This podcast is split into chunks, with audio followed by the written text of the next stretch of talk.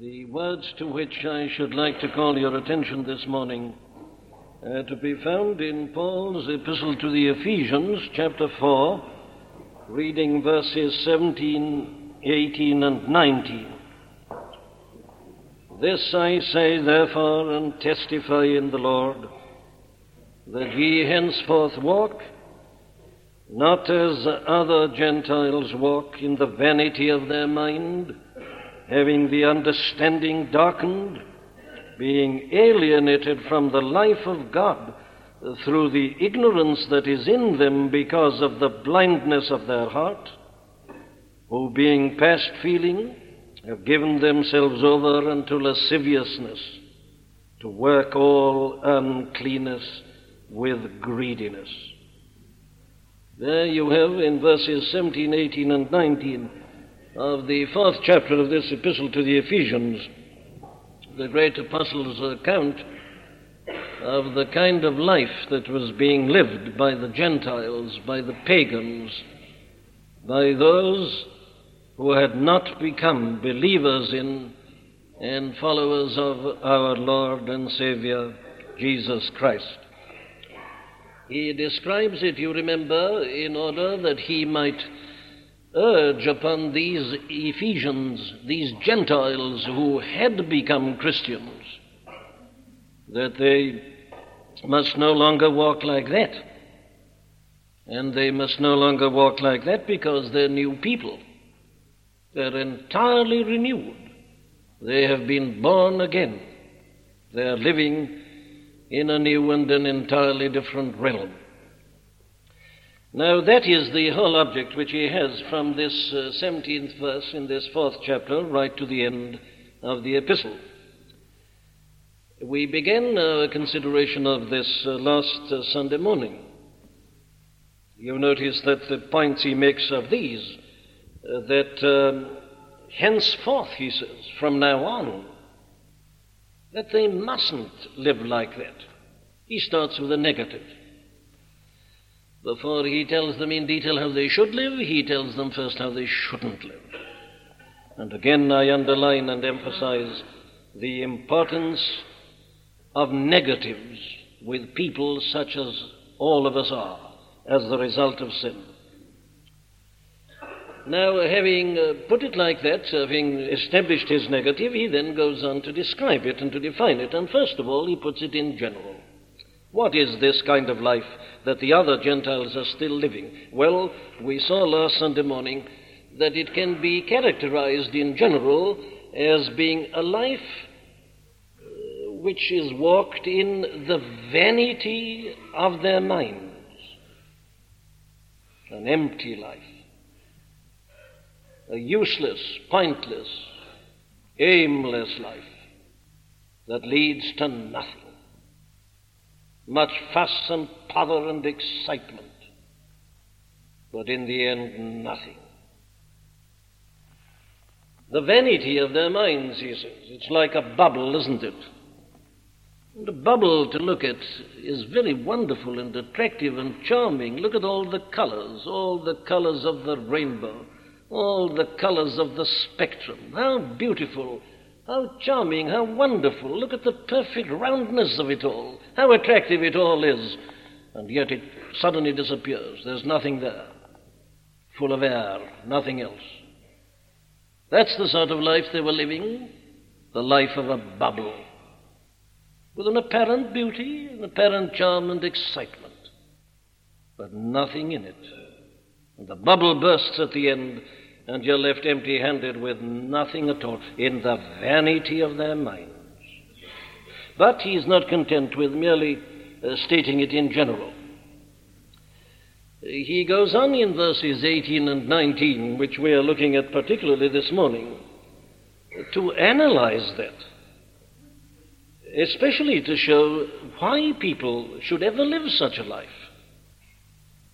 and to show us very plainly and in detail what it is that has ever produced such a mentality, such an outlook. Now, this is obviously a very important matter. There, we must agree, is a most accurate description of the life of the ancient pagan world, and as I said last Sunday, an equally accurate description of the life that is being lived by the vast majority of people today. And the question that must arise in our minds is, what is it that can account for the fact that anybody should live such a life, such a completely empty and vacant life, a life that promises so much and in the end gives nothing? Now, what is it that can account for the fact that a human being could ever be attracted by such a life and could ever live such a life? Now, the apostle here supplies us with the answer. And again, I may emphasize that I'm calling attention to this and following his analysis through carefully and in detail, because what he says here is still the simple truth today. And there can be no doubt at all that the reason why people live such a life is that they've never understood exactly what it is. The final masterpiece of Satan is to keep his serfs so busy that they have no time to think. And even as we shall see, when they do stop to think, he prevents their thinking straightly and truly. Here, then, we have a picture, I say, of what unbelief really means. Here we are going to see together an analysis, a masterly intellectual and psychological analysis of the life of the unbeliever, the life of the person who's not a Christian. I defy anybody in any literature anywhere to produce such a masterly analysis as this. For profundity and for clarity, it is quite unequaled. And if you're interested in psychology, well, here's psychology. This is just a psychological analysis. Now, what a condition. Listen to it again. Having the understanding darkened, being alienated from the life of God through the ignorance that is in them because of the blindness of their heart. Now that, you see, is the condition not only of these pagans nearly 2,000 years ago. It is the exact description and analysis of the condition of all the clever, sophisticated people in this modern world who laugh at Christianity and who deride the Christian faith and who boast of their great knowledge and learning and intellect and understanding. This is the truth about them. Now, that's the amazing thing. Very well, let's follow it out. Let's see how it comes to pass that people who really pride themselves on their intellect and on their understanding are nevertheless rarely in the condition described here by the apostle. Well, let's look at his terms. You notice that in this 18th verse, the analysis is put in the form of four statements. There are four clauses in this 18th verse, and each one of them is a part of the description, but clearly they can be classified like this. Two of them, the first two, describe this condition in general. The second two, and this is where we've got to be careful, the second two explain only the second of the two general descriptions. Let's put it in detail. What is the position of these people who walk in the vanity of their mind? Well, says the apostle, here are the two things, the two chief things about them. One, their understandings are darkened. Secondly, they're alienated, they're estranged from the life of God. And then he says, why are they estranged from the life of God? The answer is in the remaining two clauses. First, they are alienated from the life of God through, because of the ignorance that is in them, because of the blindness, or rather the hardness of their hearts. So the last two rarely give us an account of and the explanation of their estrangement from God. And yet, in a very wonderful way, the last two are also connected with the first. Why is it that these people are ignorant? Why is it that their hearts are hardened? The answer is because their understandings are darkened. So this is the order, if you like. Because their understandings are darkened, they're full of ignorance, their hearts are hardened, and those two things in turn lead to their estrangement from God. Now, the classification is a little bit important, because if we said that the second two qualify and explain the first two, we should be saying something that is quite wrong. We must never say that their understandings are darkened because of the ignorance that is in them. That's putting it the wrong way around. They are ignorant because their understandings are darkened. So that's the fundamental thing. The darkening of the understanding leads to ignorance, to hardening of the heart, and these two obviously lead to an estrangement from the life of God. Very well then, let's look at his description here and see exactly what it amounts to. The first thing that explains this vain, empty, aimless life.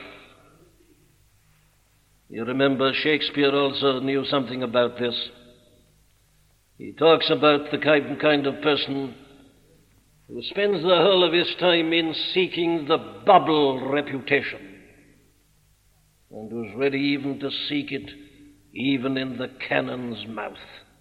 That's that vain world, always seeking some kind of a reputation for knowledge, a reputation for wit, a reputation for some kind of artistic executive ability, a reputation for courage and for bravery, seeking the bubble reputation.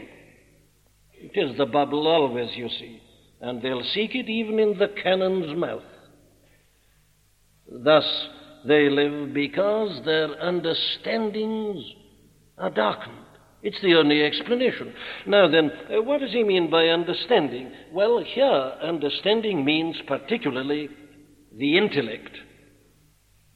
Now, we pointed out last Sunday morning in dealing with the word mind in verse 17, that mind there is a comprehensive term which includes not only the reason but the affections and the conscience, the whole man, the whole soul's activity. Here, understanding really does mean understanding. It means, in other words, the intellect, as opposed to the feelings and the sensibilities. And I am amazed and I'm full of admiration at the perfection of this analysis, how he works it out in every section and segment of a man's life. He puts the whole first, then the component parts. Now, the understanding, the intellect, he says, is darkened in these people. Or if you prefer it, you can say that their intellects are blinded. And what a terrible thing this is, a kind of Paul has descended upon and is covering the minds and the intellects of all people who are not Christian. Now, this is a great theme with this apostle, as it is indeed a theme of the whole Bible. Listen to him putting it to the Corinthians in the second epistle.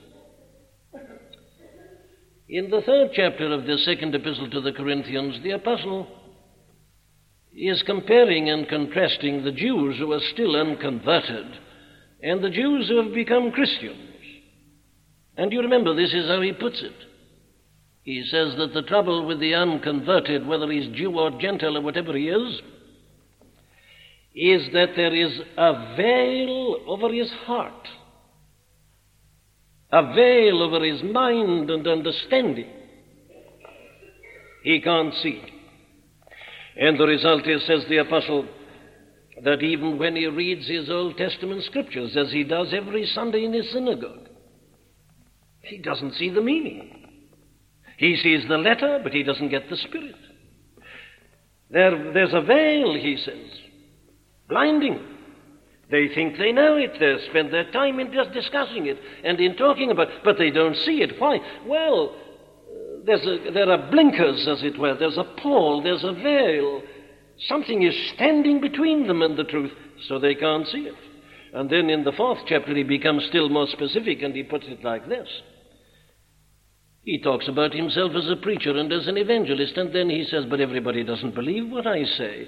And he puts it in these words. He says, if our gospel be hid, it is hid to them that are lost, in whom the God of this world hath blinded the minds of them that believe not, lest they believe the glorious gospel of Christ.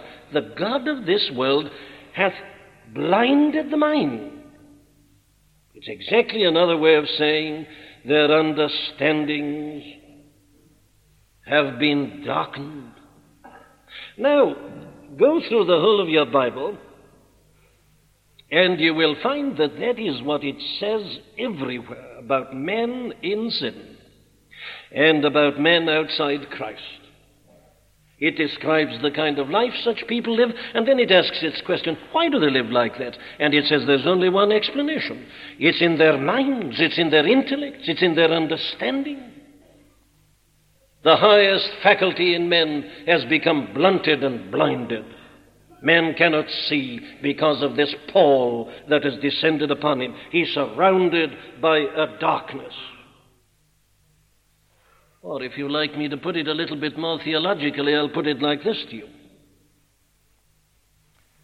The most disastrous effect that the fall of men produced upon men was in his mind, in his intellect, in his understanding.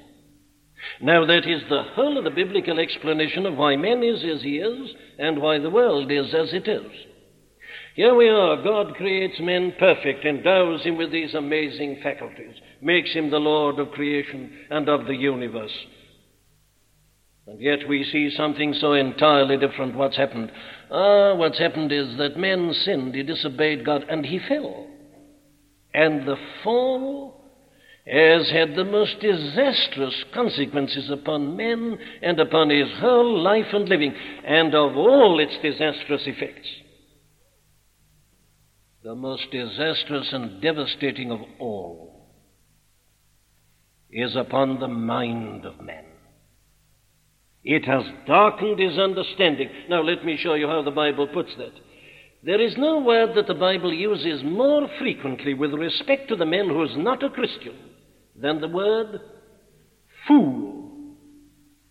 The sinner is just a fool. What's a fool? Well, a fool is a foolish man. A fool is a man who lacks understanding. A fool is a man who does a thing because he doesn't know better. He plunges into something without thinking at all. What a fool, you say. What a fool to have gone into that. If he'd only thought for a moment, if he'd only got eyes in his head. He's a fool. He's gone in, he lacks understanding. Now that's the great word of the Bible about the sinner, the man who isn't a Christian. It's the fool who hath said in his heart, there is no God. Of course. It's because he hasn't got understanding. Or listen to Paul putting it in that great parallel chapter, the first chapter of the Epistle to the Romans, where he has the same sort of analysis. He says this is what's gone wrong with mankind.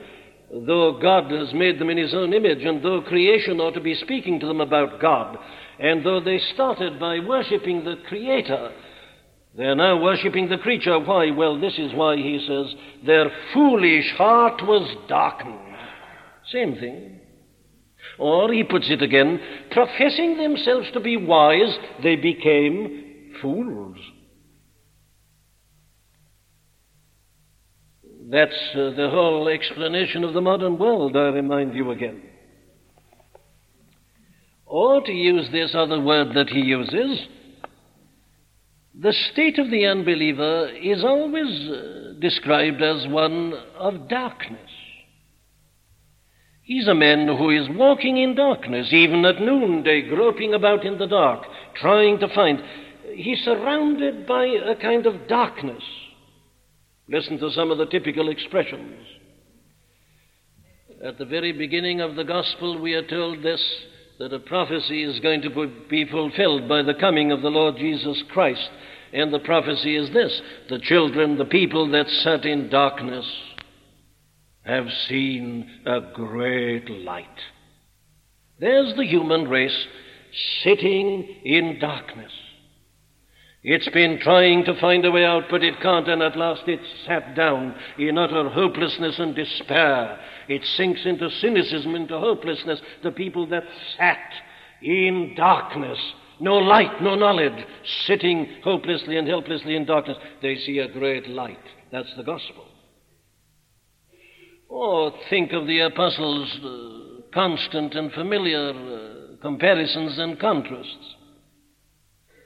In writing to these believers, he says, look here, you shouldn't be living a life like that any longer. He says, you are no longer of the night. You are children of the day. You're no longer in the darkness, you belong to the light. Children of darkness and children of light, night and day. Sin is always associated in the Bible with darkness. Listen to our blessed Lord himself again putting it. He puts it in these words. He says, this is the condemnation, that light has come into the world, but men love darkness rather than light, because their deeds were evil. That, he says, is the trouble, this loving of the darkness rather than the light. And then it's not surprising that the Apostle Paul should use these terms, because if you read the account of his call on the road to Damascus, take, for instance, the 26th chapter of Acts and verse 18, you'll find that this is what the Lord said to him. He said that he was calling him to be a witness both to the people and to the Gentiles, and especially this is his commission, to open their eyes and to turn them from darkness to light. That's the business of preaching. That's the whole gospel of evangelism, that men's eyes should be opened. Not that they should be entertained or made to laugh and to weep. No, no, to open their eyes, to turn them from darkness to light, knowledge. It was the very terms in which the apostle was called. And so you see our Lord describes himself as the light of the world. He says, I am the light of the world. He that followeth me shall not walk in darkness, but have the light of life.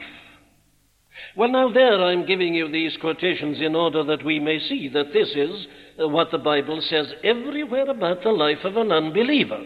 He's a man who's in darkness, he's blind, his intellect isn't working, his understanding has become darkened. Now, we all do the same thing, don't we? We have tended in the past to describe the continent of Africa as the dark continent. That is how we describe people who live in ignorance and in paganism, the dark continent. Yes, but you know, the first General Booth was equally right when he wrote his famous book, In Darkest England. He wrote that, you see, in the Victorian era, and that's the title of his book, In Darkest England. And how dark was that darkness? That was the origin of the Salvation Army. No, but it is important that we should realize this, that this applies to everybody who is not a Christian. That is why all philosophy and all speculation, brilliant and clever though it often is, in the end leads to nothing. The apostle was able to tell the philosophers in Athens that their life was really one of seeking only and never finding, seeking if haply they might seek after him and find him. But they didn't find him. In spite of these mighty brains and intellects, your Plato, Socrates, Aristotle, and all the rest of them, they never found him. They still ended in darkness. I'm never tired of quoting the dying remark of that great German philosopher and poet, Goethe. There was a brilliant intellect, but you remember what he said on his deathbed. These were about his last words. More light, he said. He needed more light. He'd spent his lifetime thinking, analyzing, discussing, a mighty philosopher, but no, he ends in darkness and he admits it. More light. And an almost infinitely smaller man called H.G. Wells virtually confessed the same thing at the end of his life. The title of his last book was Mind at the End of Its Tether. He trusted to mind all his life. He admits at the end, in the middle of the last war, that he doesn't know where he is, and he doesn't understand why. His understanding is darkened.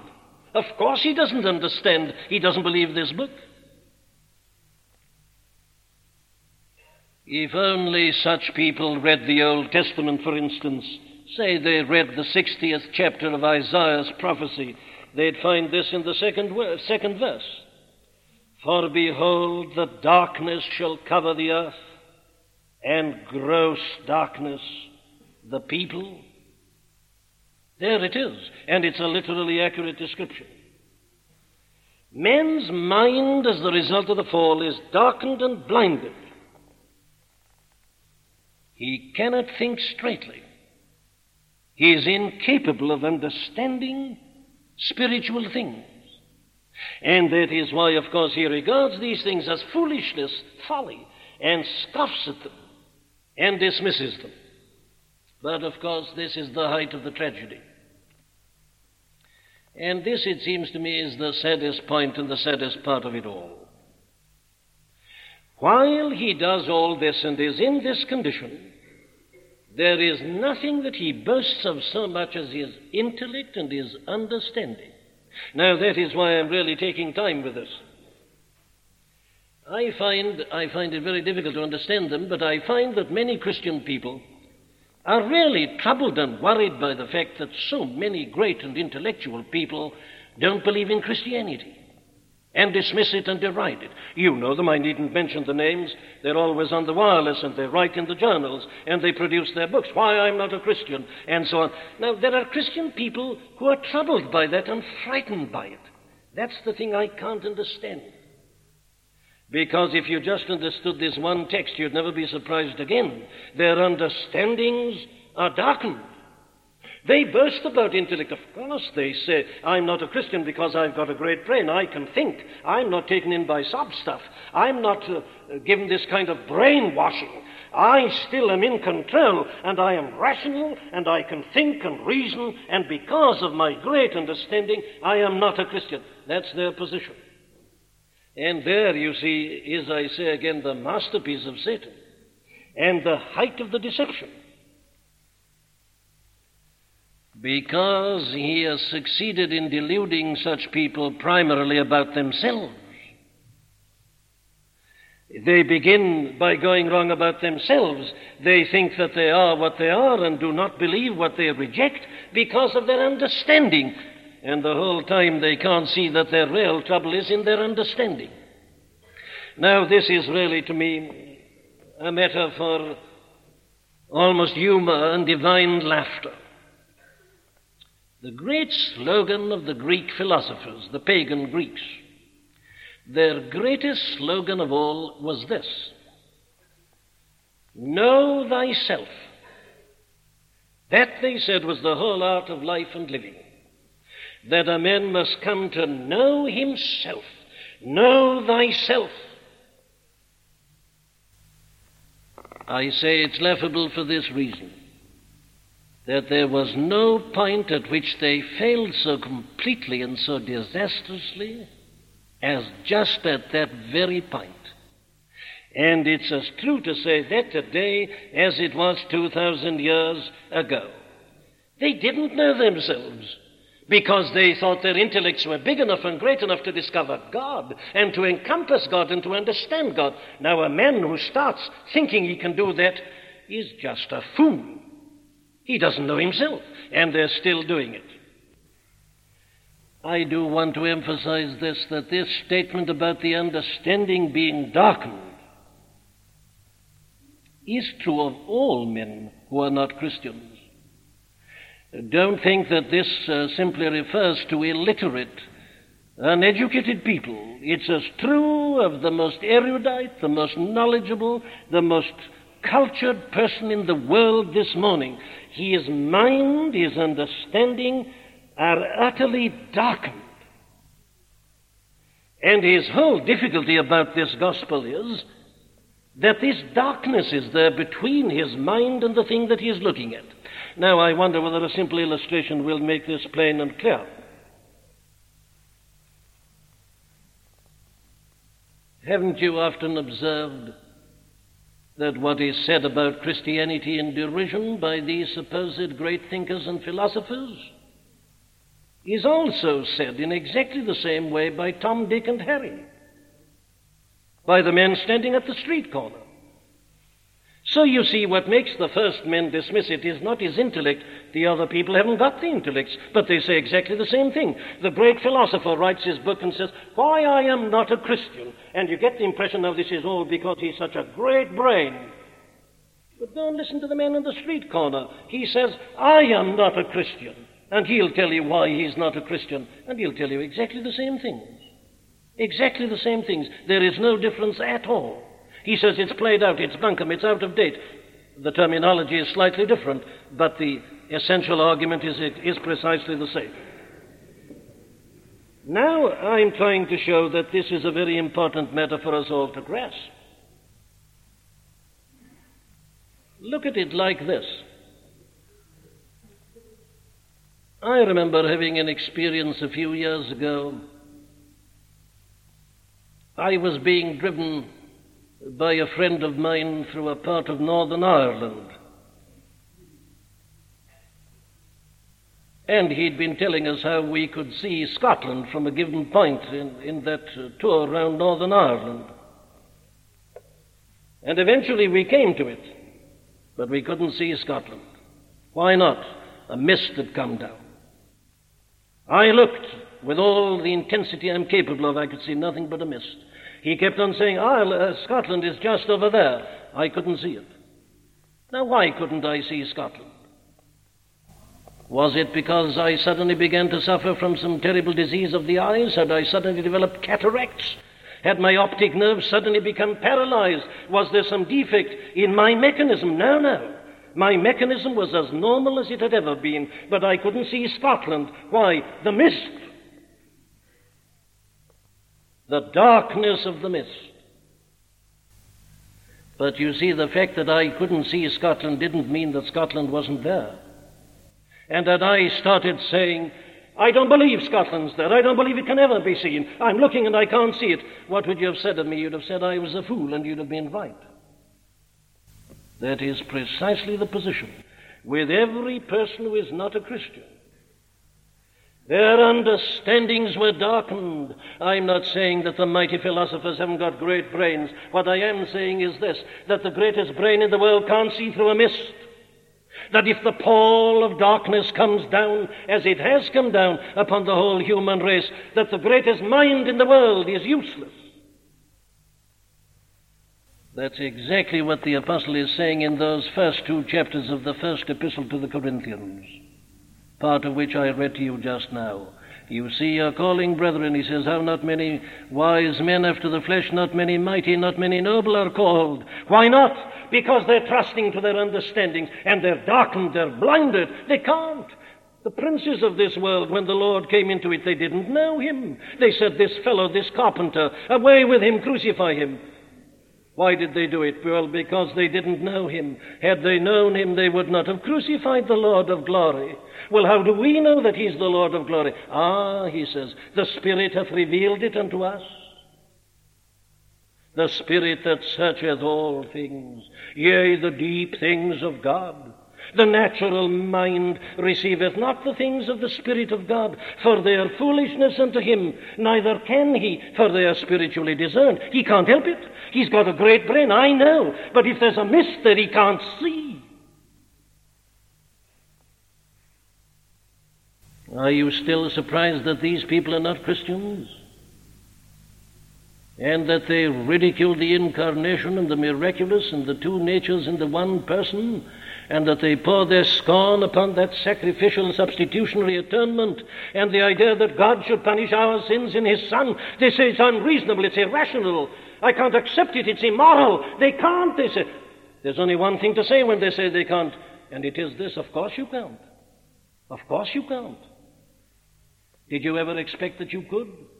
Haven't you realized that your whole mind is darkened, that your whole nature is perverted, that the pall of ignorance has descended upon you as upon everybody else? You're in the same position as the merest child, the lowliest, most ignorant man in the world. your whole mind and understanding are darkened. You mustn't be surprised at this, my friends. You mustn't be disturbed by it. Thank God that this is the truth. Thank God it isn't a matter of understanding primarily. Thank God, I say, for this good reason, that the mightiest philosopher in the world at this moment is in exactly the same position as the most ignorant savage in the heart of Africa. They're both in exactly the same position. The great philosopher has no advantage over that pagan in this matter of the gospel until both of them come under the influence and the power of the Holy Spirit of God. Neither will see it.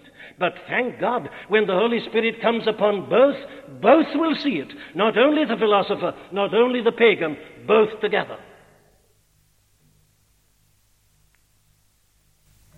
Oh, come back to my illustration again. Take the greatest philosopher in the world this moment, and take an ignorant and illiterate man. Let them join me as I stand there in Northern Ireland, looking in the direction of Scotland.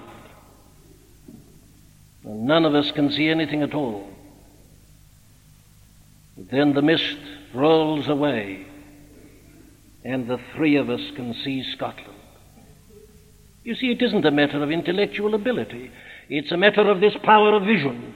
Man has lost it. His understanding is darkened. That's the effect of the fall. And then you look at it the other way and you see this, that the effect of the coming of the gospel is always described in terms of light. The people that sat in darkness have seen a great light. Or let me complete that quotation from Isaiah 62:3. But the Lord shall arise upon thee, and his glory shall be seen upon thee, and the Gentiles shall come to that light, and kings to the brightness of his coming. Or listen to Paul saying it once and forever. God, who commanded the light to shine out of darkness, hath shined into our hearts, into the darkness of our hearts, to give the light of the knowledge of the glory of God in the face of Jesus Christ. There it is. It's like the coming of the light into the darkness.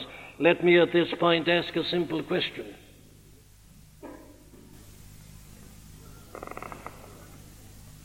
I ask it, though it's a Sunday morning service, and there are some people who only come to a Sunday morning service. But lest they may be deluding themselves, let me ask a question. Do you believe this gospel? Is this everything to you? If it isn't, it's because your understanding is darkened. You think you know, you think you understand, but you don't.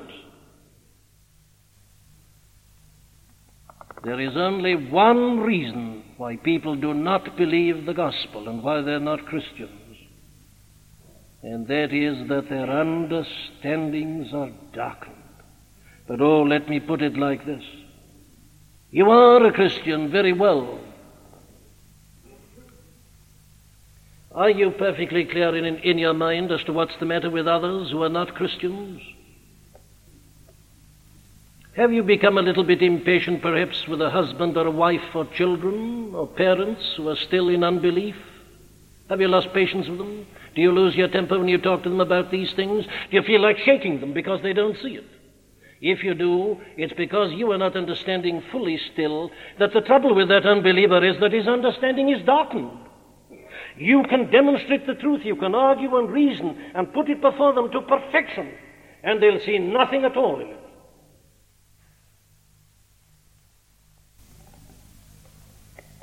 And that is simply because their understandings are darkened. They can't help themselves. They can't do it.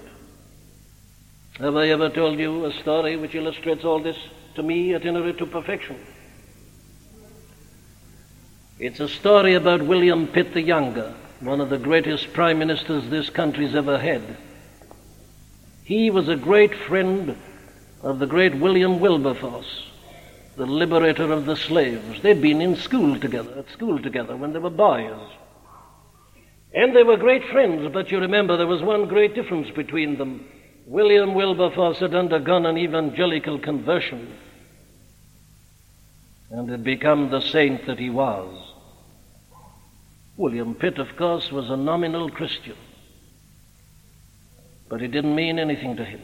Now, in London at that time, there was a great evangelical clergyman and preacher in the Church of England called Richard Cecil. And it was the great delight of Wilberforce's life to go and listen to the preaching of this man, Richard Cecil. And he was always anxious that his friend Pitt should go with him. He often invited him, and there was always some excuse, affairs of state and being busy and so on. However, a day came when William Pitt said to William Wilberforce, "All right, I find I'm free. I can come with you next Sunday." And Wilberforce was eagerly looking forward to it and praying for his friend, praying that a shaft of light might come to him. However, the morning came and they went to the service. And Richard Cecil was preaching at his best under the unction of the Spirit. And Wilberforce was lifted up to the highest heavens, was reveling and glorying in the truth, having a feast for his soul, his whole man being moved to its depths. And he wondered occasionally what was happening to his friend. However, the service ended, and they were walking out together. Before they'd even gone out of the vestibule, William Pitt turned to William Wilberforce and said, "You know, Wilberforce, I haven't the slightest idea as to what that man's been talking about."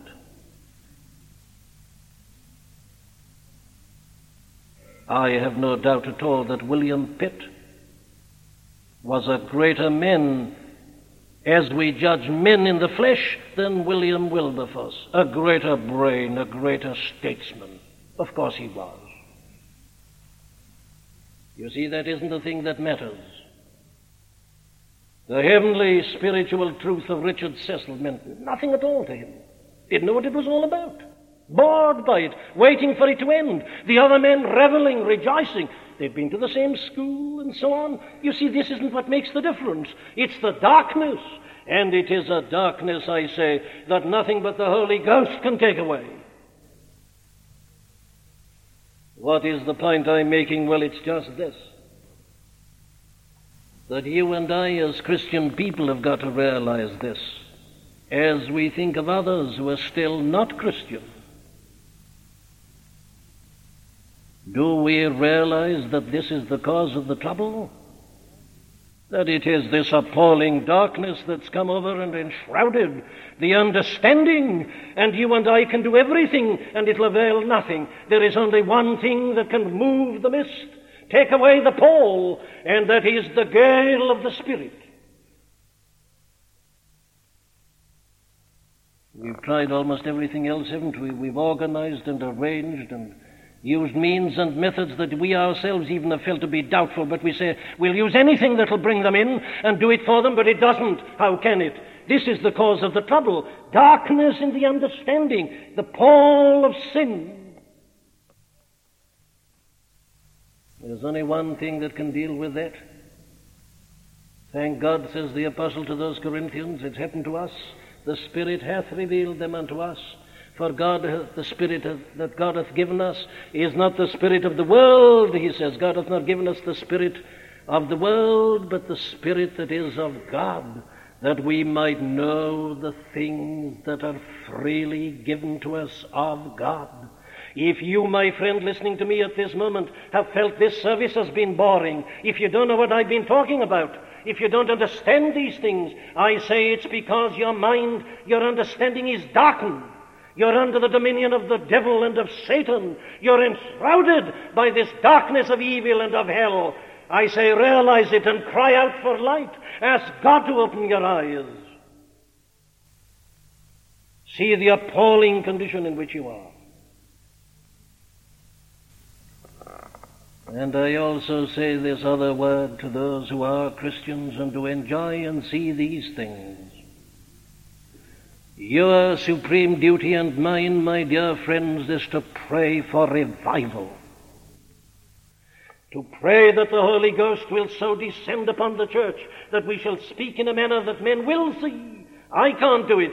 I'm like this apostle, even worse. Weakness, fear, and much trembling. I have no confidence in myself, nor in this church, nor organization, nor anything else. It cannot do it. But the Spirit can, in demonstration of the Spirit and of power. How many of you, I wonder, prayed this morning before coming here that I might be filled with the Spirit of power, that I might preach in demonstration of the Spirit and of power? How many of you prayed for that? Are you leaving it all to me? What can I do? A little pygmy. Did you pray for the Spirit to possess me? Did you pray for revival? Are you doing so? You know the state of society. You know the state of London. You know the state of the world. You're talking about it, but that isn't enough. Don't rely on any men or numbers of men. We need the Spirit of God. We need a visitation in revival power. And you and I are called to pray for that, every one of us. If we are Christians, it is because the Spirit of God has opened our blind eyes, has taken away the darkness.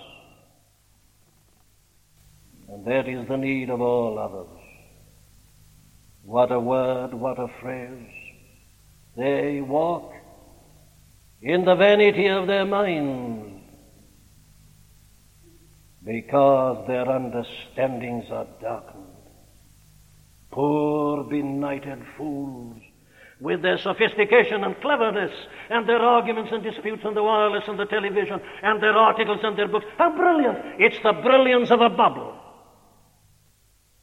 The brilliance of a bubble. There's nothing in it. There's nothing there. It's their blindness as the result of the darkness.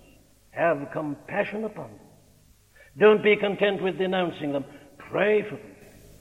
Above all, pray that the Spirit of God may come in such power that their darkness may be removed and their eyes may be opened. Amen. We do hope that you've been helped by the preaching of Dr. Martin Lloyd-Jones. All of the sermons contained within the MLJ Trust audio library are now available for free download. You may share the sermons or broadcast them. However, because of international copyright, please be advised that we are asking first that these sermons never be offered for sale by a third party, and second, that these sermons will not be edited in any way for length or to use as audio clips. You can find our contact information on our website at mljtrust.org. That's mljtrust.org.